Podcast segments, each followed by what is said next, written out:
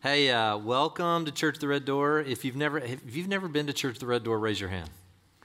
Look at all of our new friends. Unbelievable. Welcome, welcome. Thrilled to have you. Thrilled to have you. Before we get going, we started on this. For those of you haven't been here, we've been going through this letter to the Ephesians. And last week we talked about the gifts that the Holy Spirit poured out. Jesus ascending back to the right hand of the Father in triumph, captivity, taking captivity captive, pouring out gifts on men. And uh, so I'm going to give you a little taste for this morning about gifts that are now operating at Church at the Red Door. And so if I get Jaden and Robert to come up, that would be incredible.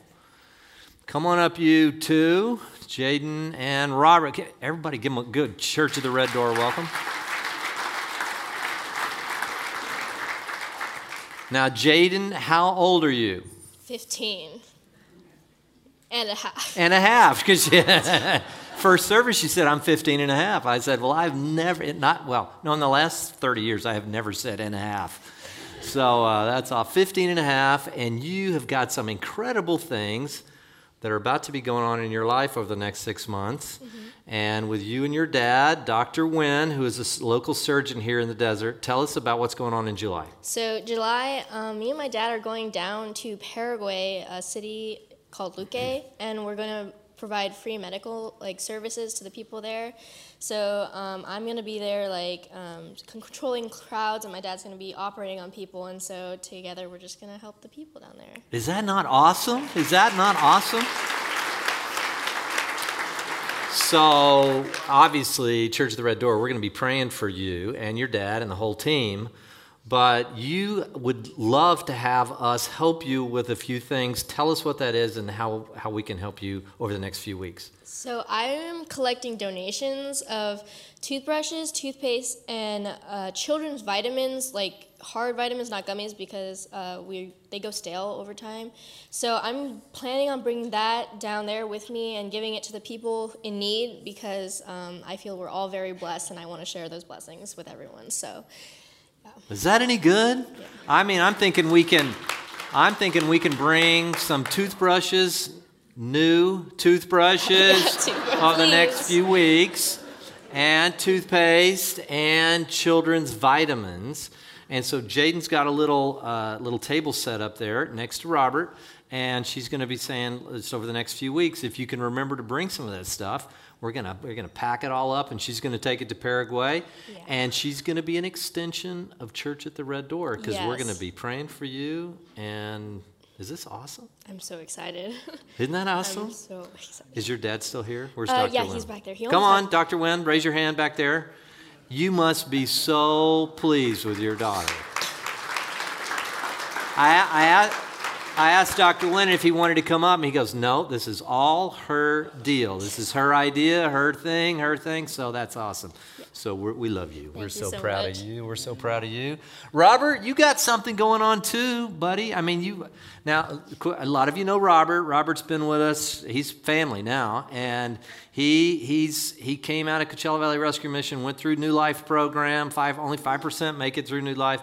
Made it all the way through New Life program is now in in out. What, what do you call where you're living now? Uh, Co- uh, Coachella Valley. Yeah, no. Coachella. Where are you living now? You're oh, in, in sober living house. Sober, sober living, living house. house. Go ahead. Here you go. And but he cannot be stopped.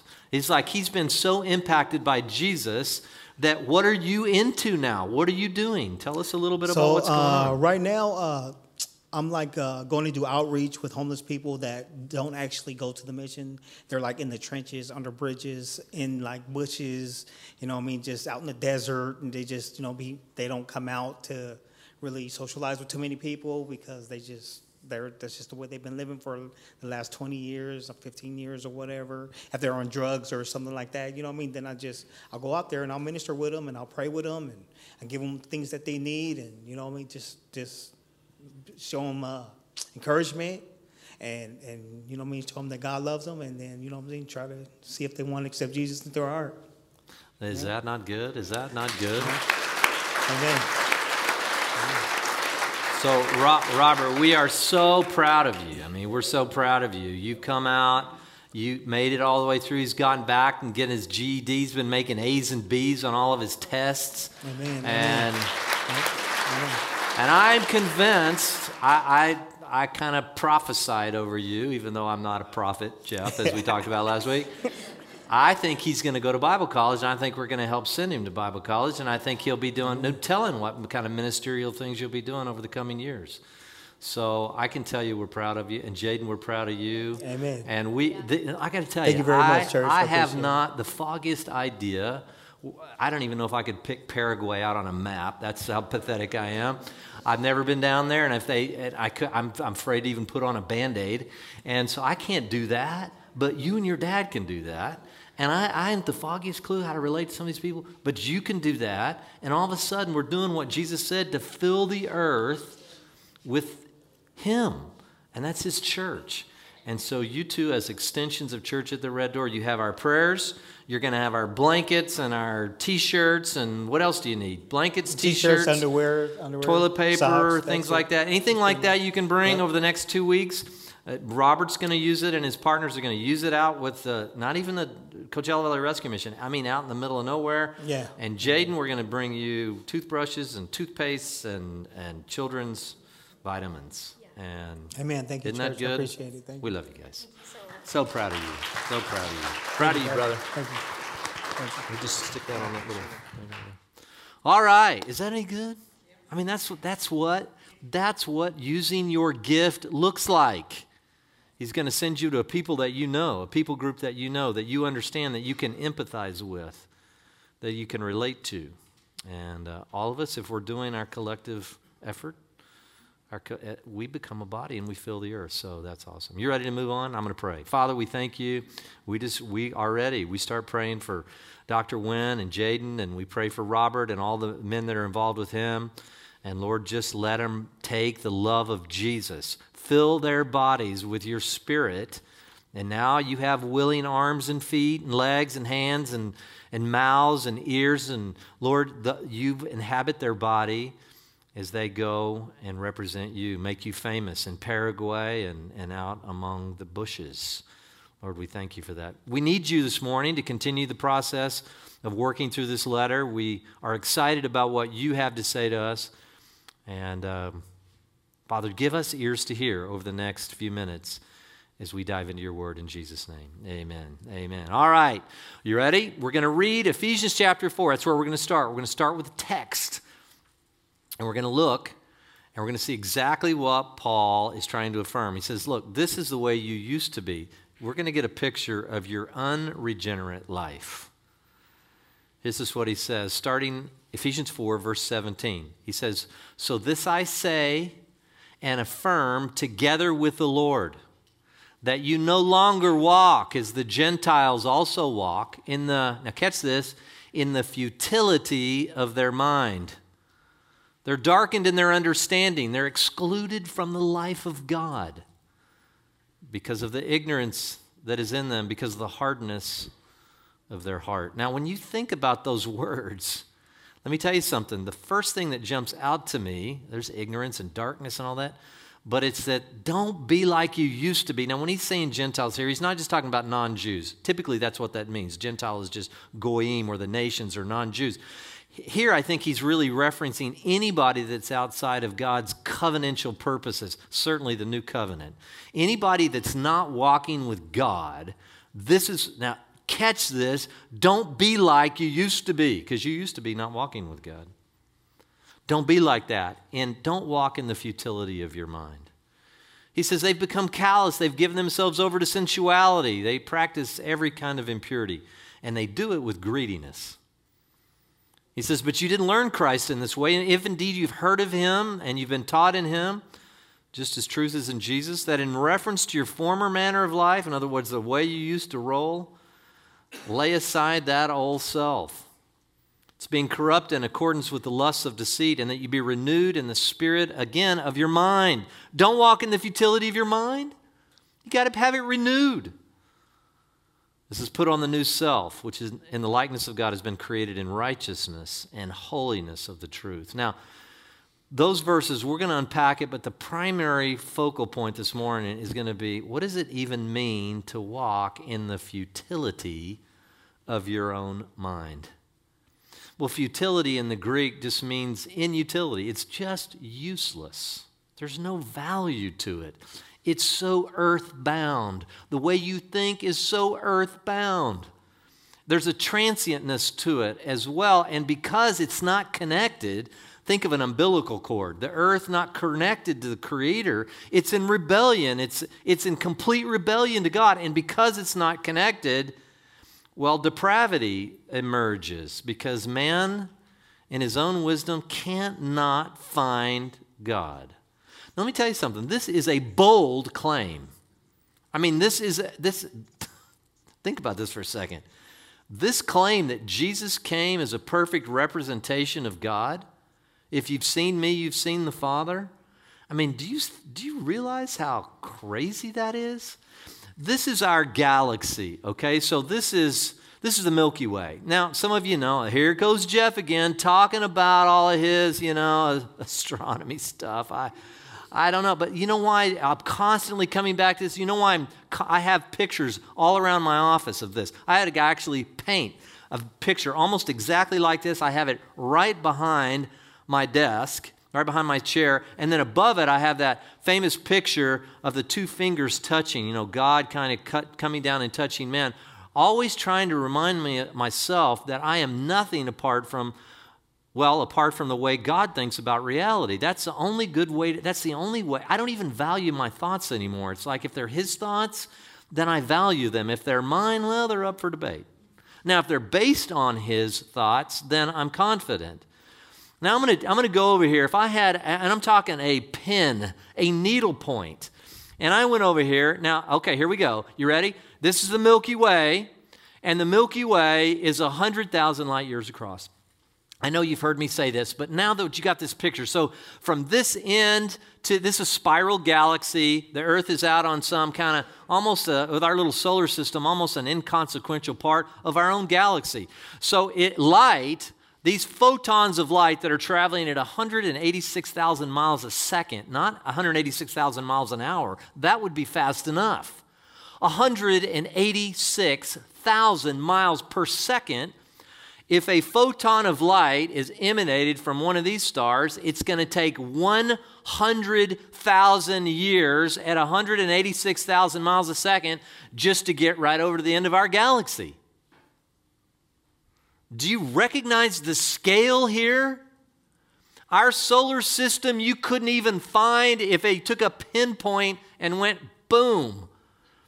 Our sun, yeah, this might represent one of a, a star. Our sun is just a star. Our sun is one million times larger than the earth. You could fit a million earths inside of our sun. And yet there are other stars in the galaxy that dwarf our sun. Our sun is 93 million miles away from Earth. It takes light 8.3 minutes to get here from the sun. And if we took a pen and you just went right here, here's our solar system, boom, and that's one galaxy. Well, what about the other hundreds of billions of galaxies? Some galaxies dwarfing our own. Are you feeling like, well, we can do this without, with our own intellect? I mean, we're smart. I mean, you know, California's a big state. I mean, really? I mean, think about this claim. Jesus comes down and says, I created all this. Paul says, uh, by him and through him, all things that have been created were created. It's through him. He claimed to be God. This claim is, well, what's the alternative? Let me ask you, what would he be? If it's not Jesus and Jesus wasn't God, what's the alternative? Well, we're back to trusting in our own limited, ever changing, you know, perspectives of life and meaning. Can, now, can we get consensus on that? Do you think everybody agrees about what life's about? You think if we could go out today and just go down to El Paseo or somewhere, or go down to the mall, or go down to the, you know, and, and just stop. Tell us the meaning of life. Tell us the meaning of life. Tell us what's important to you. Tell us what you think about this. Here's this issue, this issue, this issue. Everybody's just all over the boards. And somehow are we going to get consensus? And if we don't have consensus, we don't have unity. And if we don't have unity, what, what's the byproduct of that? Chaos. Now, we know that our world is in chaos. We can feel it. It feels wrong. It feels like there's, it doesn't take a brain surgeon to know that. I mean, what is it? Well, we, we've got issues. This is a dangerous place to live down here. I don't know if you know that. Tsunamis. I mean, I'm still, that, of all the natural disasters that I've ever seen, that tsunami that came and wiped out those islands uh, in, the, in, the, in Asia and Indonesian islands and things, Philippines and things, that, that, that messed me up. And then when the tsunami hit Japan, and I remember watching it live when that thing was swallowing up, going across the land, and it would swallow up a farm and then another. And then I know between these, some, these two tsunamis, hundreds of thousands of lives were lost. It's dangerous down here. It's dangerous down here. Cancer, new, you know, influences that can't be stopped, terrorism, murder. I mean, maybe somebody's at our home, robbing our home right now. Maybe somebody, you know, I have, I have no idea. I hope not. I have no idea. It's just dangerous. People are going to be in car accidents. That'll be hundreds of people that'll die in car accidents today. It's chaos down here. And then Jesus comes and says, I came to set this chaos straight, I, I, and you can enter my kingdom and move into unity, and you can move in. You can move, but you, it's my kingdom; it's at hand, and, and you can, all can buy into this idea of a righteous king. See, he's saying now, you guys are so futile in your speculations that you're missing that. You're going back to the old ways. So, how do we do this? Well, to be honest with you, we need a, we need a brain transplant. That's exactly what we need. We need a brain transplant. And in some ways, we have been given that.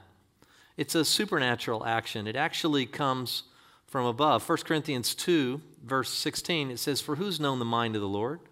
That he will instruct him, but we have the mind of Christ. Now, who's we? We are those people that said, Look, I am just tired of running my own life. It hasn't worked out so great. I do believe that, Jesus, that there has been this umbilical cord that's come down out of the heavens and has infused us with truth about reality.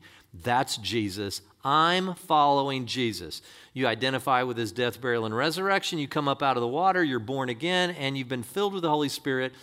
In that way, you now have the mind of Christ. Does that mean you know everything Jesus knows? No. But it means you have a regenerated heart and soul and spirit at, that is in process and you start to think different thoughts. Now, I can tell you, if you've been following Jesus for a while, you just know I think differently than I used to think. I used to think this way, now I think this way. But is there always a pull to bring take you back to thinking like you used to think and walking in the futility of your mind? And see, that's what Paul's saying here. James 1, this has got to be from outside. Don't go back into your earthbound thinking. James 1:17 says, "Every good thing given and every perfect gift is from above." From where? Above.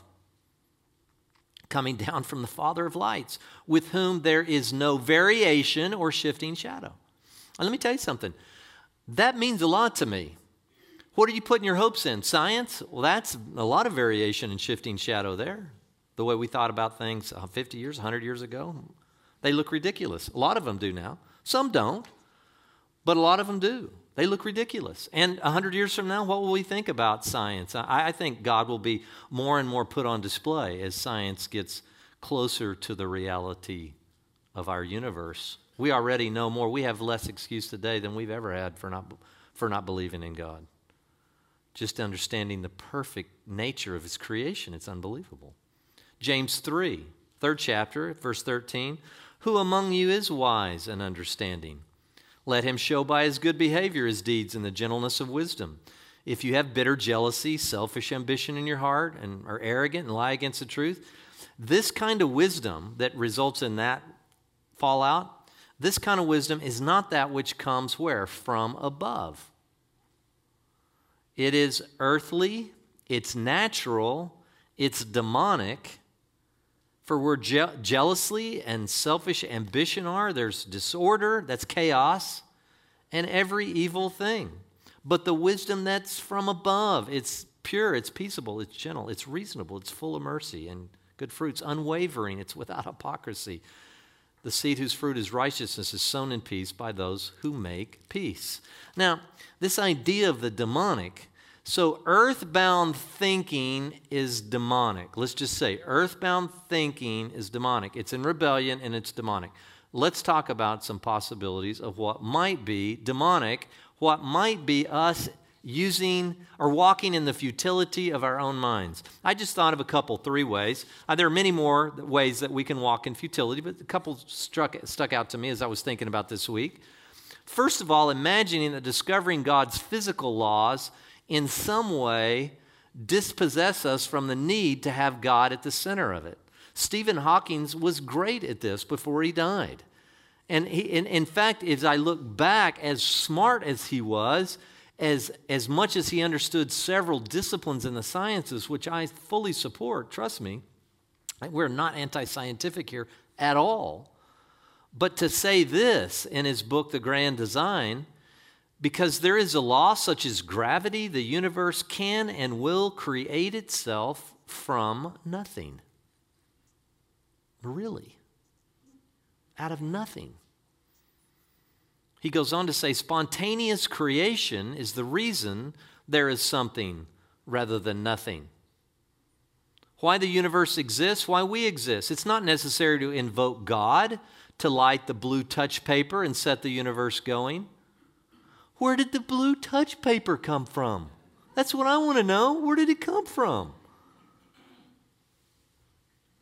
He goes on and says to ABC News one can't prove that God doesn't exist, but science makes God unnecessary. The laws of physics can explain the universe without the need for a creator. Now, I'm just telling you, that's absurd. You show me anything in your experience where something has come from nothing materialistically. Show me anything. Show me anything that's spontaneously generated. Now, it, in the old days, before you had, you know, the microscope and the ability, and Pasteur, and some of these guys were able to see these little microbes running around, uh, then you could almost say, well, that was nothing there in that petri dish, and then we woke up the next morning and we could see something. Well, there was something there, you just didn't have the ability to see it. It was too small. And then it grew overnight, and it, they thought that was spontaneous uh, generation. Well, it's not. Something coming from nothing. They can't start from nothing. They can, it's impossible. Well, you start with these uh, uh, magnetic, electric magnetic waves and these fields and things. I said, no, that's not nothing. Nothing is nothing. And there's nothing in my experience that says nothing can produce something. And that's something that I got that out. no, no, think about that. Is that not true? But so that's, let me tell you, that's just futility in thinking.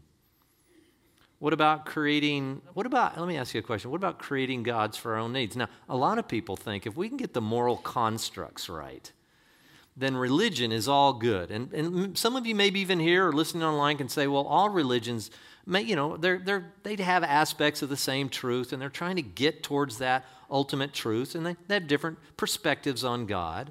Well, that's still futility in thinking. I think one of the things that he's talking about that's natural and earthly and demonic, one of the things that's demonic is a religion that denies the divinity of Jesus and that Jesus actually came from outside creation and just took on the form of bondslave and took on the form of a man and entered the, human, the stream of humanity. I know it's a big claim, but again, what are your alternatives? Well, everybody has the best idea. People from time immemorial have always had a best idea about God. Well, we think God's this. He's, he's, he's unknowable. He's just a force. He's, or there are hundreds of thousands of God. Or pantheism, like we talked about a few weeks ago, where God's in the plants and God's in the dirt and God's in the trees, and God's in the animals. And, you know, and all those kinds of ideas, they're all different ideas. And I will tell you, it's all demonic and it's all futility in thinking, even though you may get moral categories that are appealing. See, we're all drawn to that. A lot of people think this is just a moral code book. I've talked, you hear me talk about it all the time. It is not. This is a narrative, it's a revelation of Jesus. It is not a guidebook for morality. It's the biggest question. It's a big, in fact, I was having a conversation after the first service out in the foyer. And he says, My son comes to me and he asks me, He goes, I can't read. I read the Old Testament. He says, You know, told, tells David to go out and get 400 foreskins of the Philistines. Is this the kind of God that we worship, Dad? Do you go to the Bible for a moral code book? Have we, are we going to stone any adulterers in here this morning after the service? But it's in the Bible. It's a revelation of Jesus. We'll talk about that later. He had to keep Israel intact long enough to where the son, the, the seed should come. And there are many other reasons for those Old Testament stories, but you can't just look at it. But most people say it's a moral code book. Hammurabi's code, if you go back in time, even before the time of Moses, was a long series of, of, of laws that were created, even pre Mosaic law, that looked very similar to Moses' law. And so some people say, well, they just, they just took those, those laws and they, he just took them from his culture. No, he didn't. It's natural. We know that God's, God reveals himself in creation. The moral code is etched into our even fallen DNA. We know intuitively what's right and what's wrong. But I will tell you, it's still futile in thinking that, well, if, you just, if you're just a good person, you'll be fine. We, we vastly underestimate the holiness of God. We vastly overestimate our ability to lead a virtuous life separate from the Creator. Those are religions. So, what do religions do? They either deny God's existence, and what, where does that lead you? Well, that's a bad situation. If you start denying God, you, then now you have no accountability, and everything's just, hey, free for all. You do whatever seems right to you. And if you say there's there is a God, well, let's create a God that's going to allow me to live my life like I would like to live. Well, God's just a God of love, and I think that I'm loving people, and yeah, I like to have, say, many. I like to have many sexual relationships with many different people. That was the 60s, wasn't it? And if I can have that, if I can live in that kind of world, that's a good world to live in because God's a God of love and we're all loving everybody. Why didn't the 60s last? Because it doesn't work. It leads to chaos. It's futility of thinking. Paul's saying you got to move away from that. And then lastly, oh, we're just animals. That's futile thinking. We're not creating the image of God. The animal, we're just part, we're just kind of high on the charts of the animal kingdom.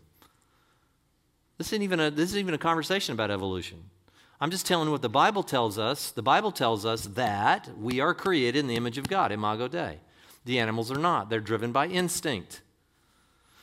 This morning, uh, our hound, a big 80 pound hound, it starts scratching at the door, of which my daughters tell me they cannot hear, even though they're this far from this loud scratching. Many hundreds of feet across many, you know, a little atrium thing and a living room and multiple doors and everything. I can be in a dead sleep. I can be woken up by that. Three feet away, they can't hear it. But that dog lives on instinct. At a certain time, it is right.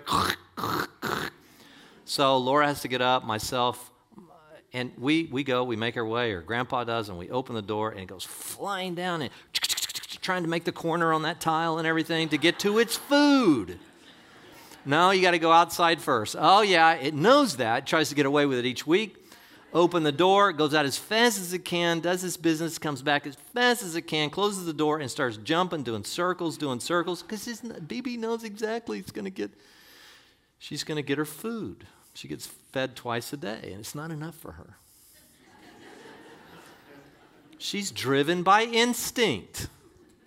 She's dri- she knows exactly. Well, see, we're just like the animals. People are just like the animals. We're driven by instinct. You can be driven by instinct if you live your life in the futility of your mind. And isn't it, isn't it convenient that when we do want to lead a lifestyle that is animalistic, we'll just say, well, we are just animals. No better, no worse, no more valued or less.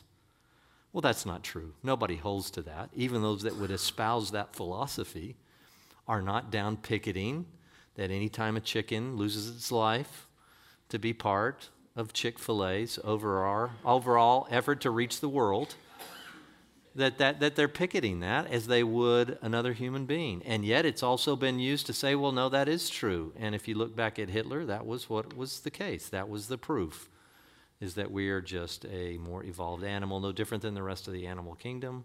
And some of that very foundation gets in and it leads again to chaos, its futility of thinking. So, those are just three ways that I think of immediately. That's futile thinking. It's earthbound, it's devoid of the spirit of the living God.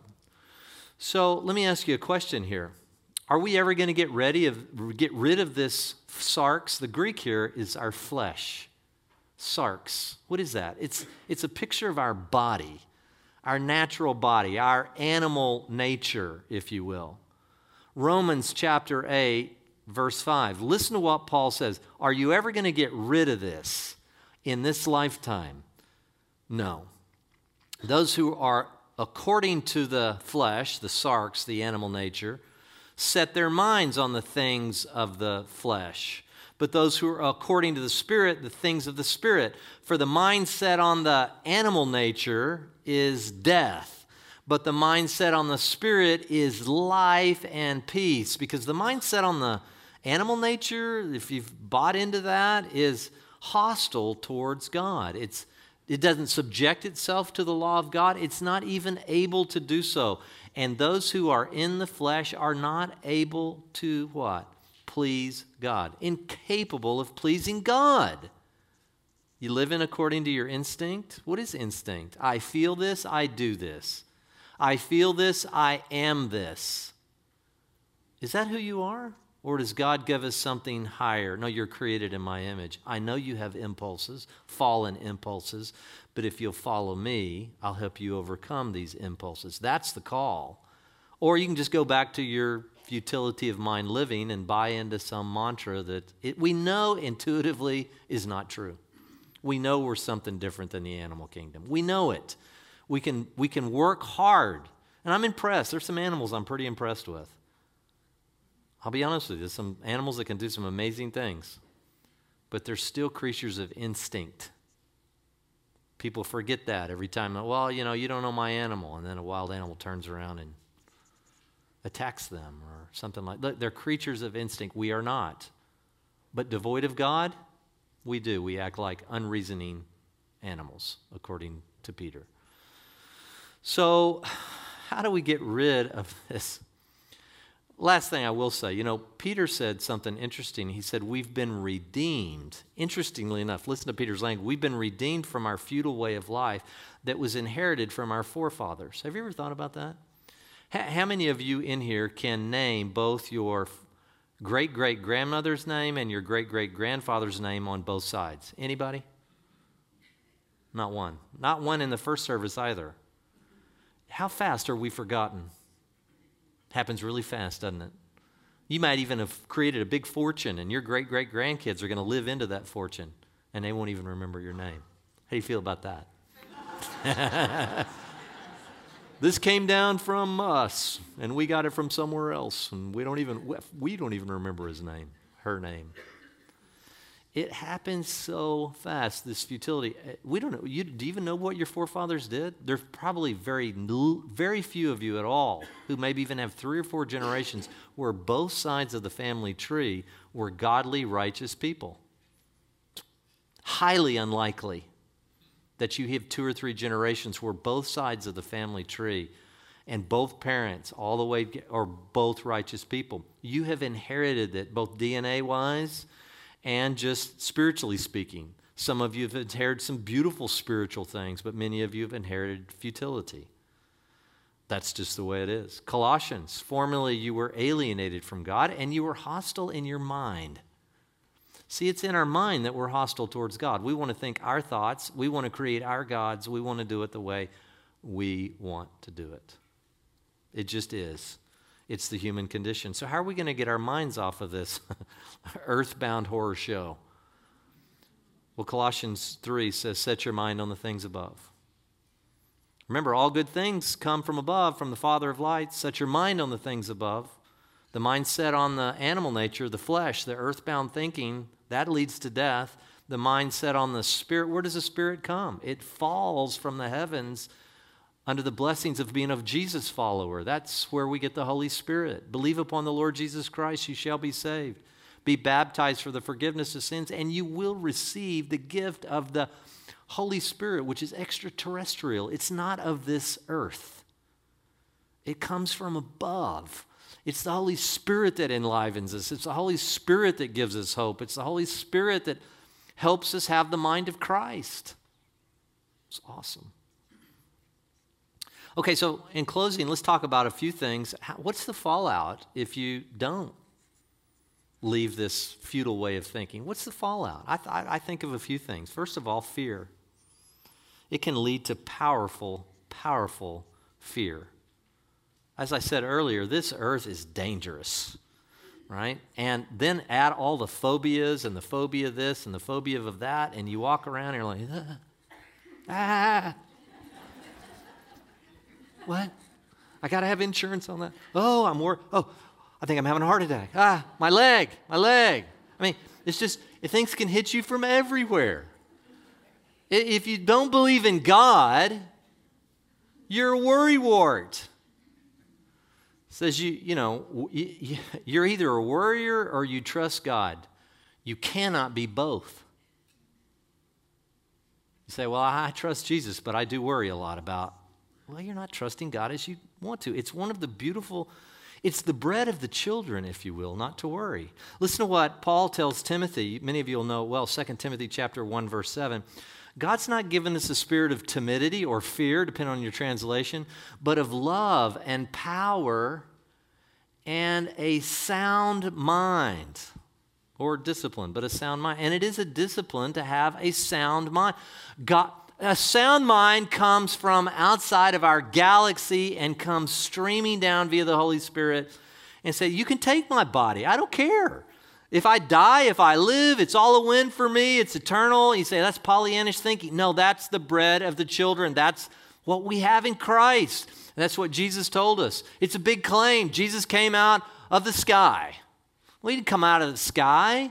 He created it all and he entered the dimension of time and space for 33 and a half years, and he said, This is the way out, and it's through me. Follow me, and I'm going to take you out of this chaos. I'm going to take you out of this world. One day I'm going to fully take you out of this world. This, the elements are going to be melted with heat. Who knows what that's going to be? A meteor strike, something's going to happen. There's going to be some mega blast from some star that's close enough. You know, that could happen at any moment. You do realize that. We have so many events. If you go out and watch, just watch the Science Channel. There's a, like a thousand things that can kill us at any moment. Wipe us out, burn us. If we just move slightly out of our, our rotational axis tilt uh, of the earth, which is just, I mean, all these factors are just, and are you going to do this without God? Well, you'll be afraid. You will be freaking out all the time. Or you don't have to be. I trust God. Well, that's one of the some of the fallout of futile ways of thinking. Uh, worldly wisdom will never get us to God. As I said before, you're either going to not believe in God, therefore no accountability, therefore no purpose, therefore no, I'm just going to live in the moment, you know, got to get it while you can, it's almost over, kind of a way of thinking. Well, that's not a good way to live. We, that, uh, many of you maybe have tried that in your life. Could probably get a long litany of people that just come up here and just, well, I, I tried to live that way. And this is what happened. I tried to live that way. I saw, I read something this last week, and I don't, the millennials will know this in here. Uh, he created something called Vine, which Twitter ended up buying. It was like a six second something that uh, Twitter was able to incorporate into their, into their tweeting. And, uh, and then he was involved with an app that was like an HQ trivia thing where people would go online, have hundreds of thousands of people, and they would play this game for real money. And it was an app that you could play on this. And the guy was a multimillionaire in his 20s. Unbelievable. Brilliant. Was one of those nerds that just went into his room and, and just coded and learned all these ability to code. And he was just brilliant. They said he was off the charts. He lived like an animal. He lived in the futility of his mind. 34, dead. Heroin. His name was Kroll, K R O L L. You can go read about him. Lived like an animal, lived in the futility of his mind. So we can either deny God's existence or we can, again, create our own. That can lead us to, you know, open theism or process theology, where somehow we create a God that really doesn't know the future, that he's not really part of the big plan. He's learning and pro- he's in process. He doesn't know the future. And if God doesn't know the future, then he can't what? Secure my future. See, I think that's heretical. I know that many of those ideas, theological ideas, have come within the Christian community to try to help us somehow reconcile the idea of a good God and then evil in the world. And, and we'll talk about that in future sermons. But I'll tell you right now, that's not the way to do it, is to limit, somehow limit God and create a God that really doesn't know what God really knows. If God doesn't know the future, then how, how is He going to bring it to pass? How can He secure your future, both on this planet until your day is called, or the future to come if He's in process? or if he's just open to the future. No, that's not the case. That is not the case. So we limit God, we create our own. 1 Corinthians chapter 1, can we get there anyway? Does worldly wisdom ever get us there? 1 Corinthians 1:21 For since in the wisdom of God the world through its wisdom did not come to know God. Jesus had to enter the stream of humanity and say, I am the way, out, if you will. I am the truth. I'm the embodiment of the truth. I'm not pointing you to the truth. I am the truth, and I am the life. But God was well pleased through the foolishness of the message preached to save those who believe. Even Paul's saying, I realize this whole cross thing and dead and buried and resurrected, I realize it's hard to accept. It goes back to that original claim. But what are your alternatives to Jesus? Let me ask you, what are your alternatives to Jesus? The good old college try? Your own opinion? The fact that you stayed at a Holiday Inn Express last night? I mean, what is it in your life that, well, it just, it's going to lead to chaos. It's going to lead to tyranny. It will. Jesus brought a sword and he brought peace. Which will you embrace? We don't want a king. We love a democracy, don't we? We don't like anybody ruling over us. Well, neither did they. Judges 21 25. It says simply, In those days there was no king in Israel, and everyone did what was right in his own eyes. The reason you see the chaos that you see is people are doing what's right in their own eyes say, no, no, they're doing what's wrong, the bad guys. There's, there's us good guys and there's those bad guys. Jesus made this simple. You're all bad guys. There is no one good. No one's righteous. No one seeks after me. Nobody. So if you're feeling, hey, I'm leading a virtuous life apart from, apart from even a need to believe in God, you're deluded. It's demonic. It's you are living in a fantasy of your own mind's creation according to the word. And then lastly, you know, when we read that, and I'll go back and just read it again in closing, simply this. As truth is in Jesus, that in reference to your former, former manner of life, you lay aside the old self, which, your old self, which is being corrupted, not was corrupted, it's still being corrupted. My body is still being corrupted in accordance with the lusts of deceit. What are lusts? They're cravings strong cravings. Epithumia is the Greek word for this lust. It's an unending craving. I gotta have it, I gotta have it, I gotta have it, I gotta have it, I gotta have it. What have you got to have today? If I don't have a relationship, I'll be miserable because I'll be lonely. If I don't have a man that will in some way give me an identity, then I, I have no identity.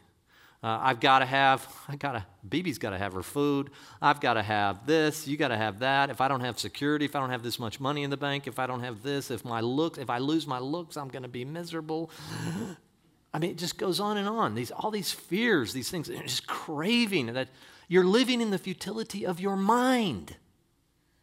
Don't do it. This I say and affirm together with the Lord that you no longer walk as the non covenantal people do in the futility of their mind, darkened in their understanding, excluded from the very life of God. Can you see the process here?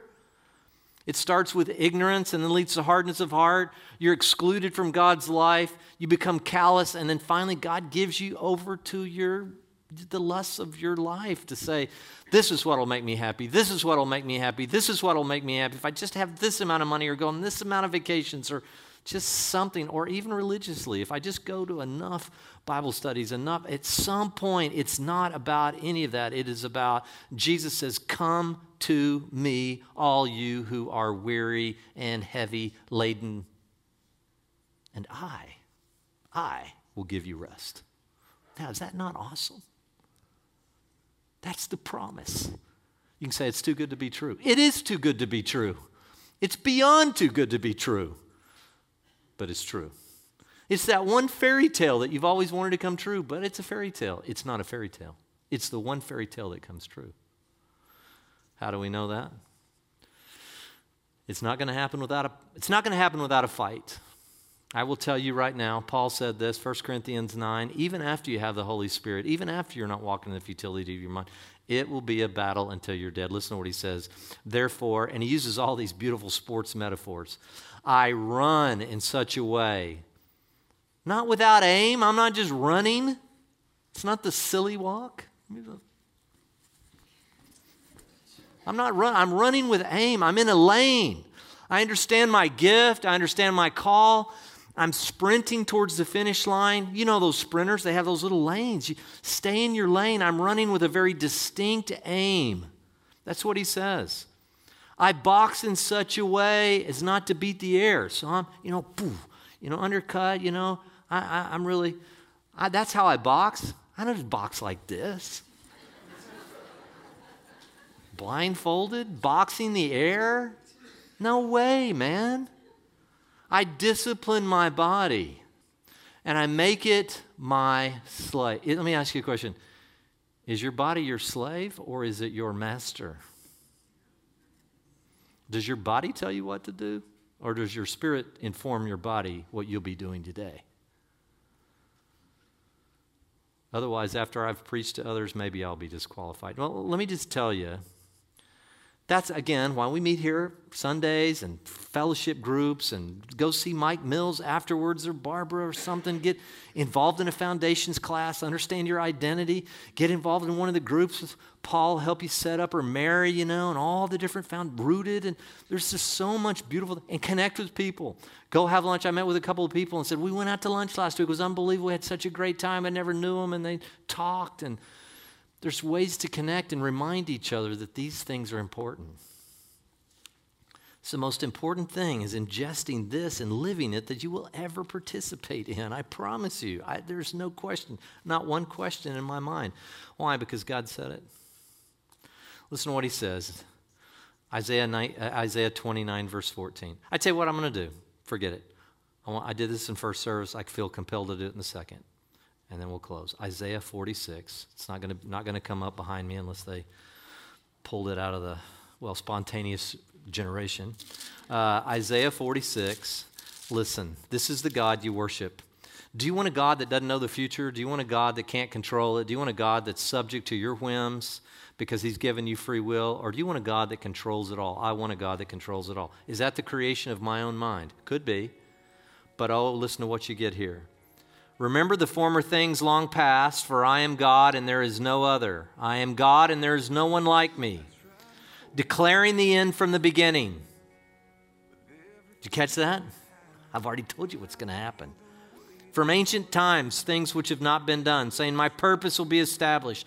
I'll accomplish all my good pleasure, calling a bird of prey from the east, a man of my purposes from a far country. I have spoken it, I will bring it to pass. I have planned it, surely I will do it. Do what? Jesus is coming back.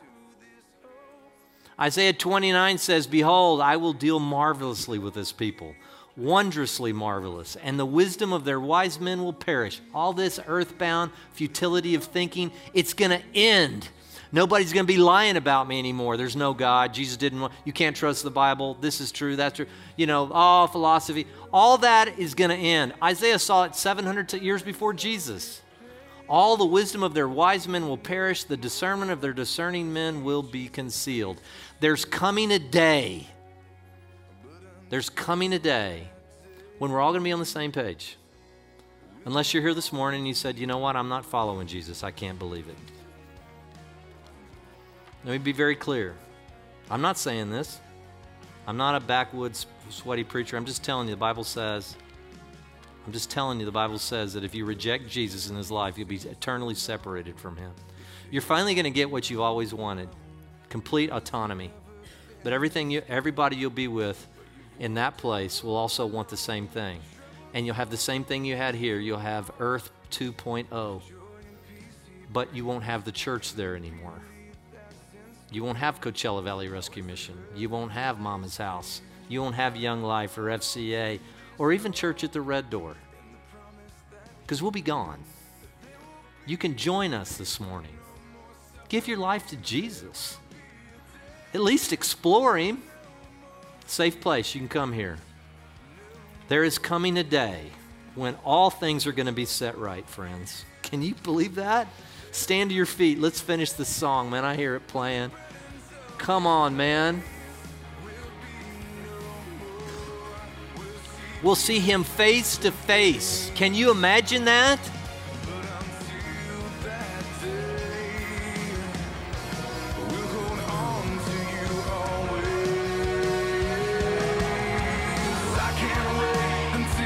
I cannot wait until that day. This day is coming. Can you believe this? Is this good? Are we believing into nothing?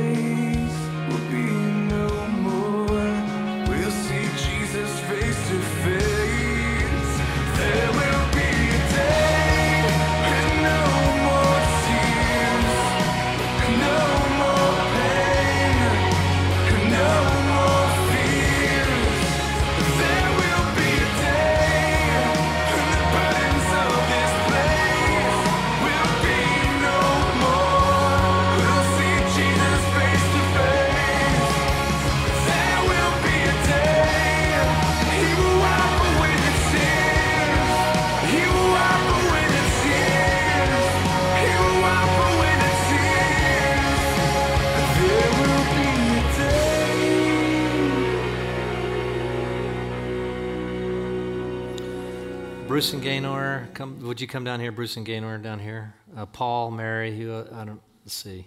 Would you guys just come down here? Look, if if you don't know that you're going to be part of that day, if you're still living in the futility of your mind, today can be a day that you give your life to Jesus. Come down here and pray with one of these people. They will pray. They will walk you through what it is to be a child of God before you hit the doors. It's a dangerous place out there. They can walk you into that today and you can know forever that you are connected to a source outside your own wisdom. Thank God for that. Father, we thank you for this morning. I thank you for Church at the Red Door. I thank you for the privilege to be part of a family like this. We don't know where you're taking us. We're only a couple years old. But Father, we do believe that you've, you've called us for a particular task, along with all the other churches here in the valley. Help us walk into it in faithfulness and belief that you're worth it. In Jesus' name, amen. We love you. Have a great week. Don't leave too early. Love on people before you leave.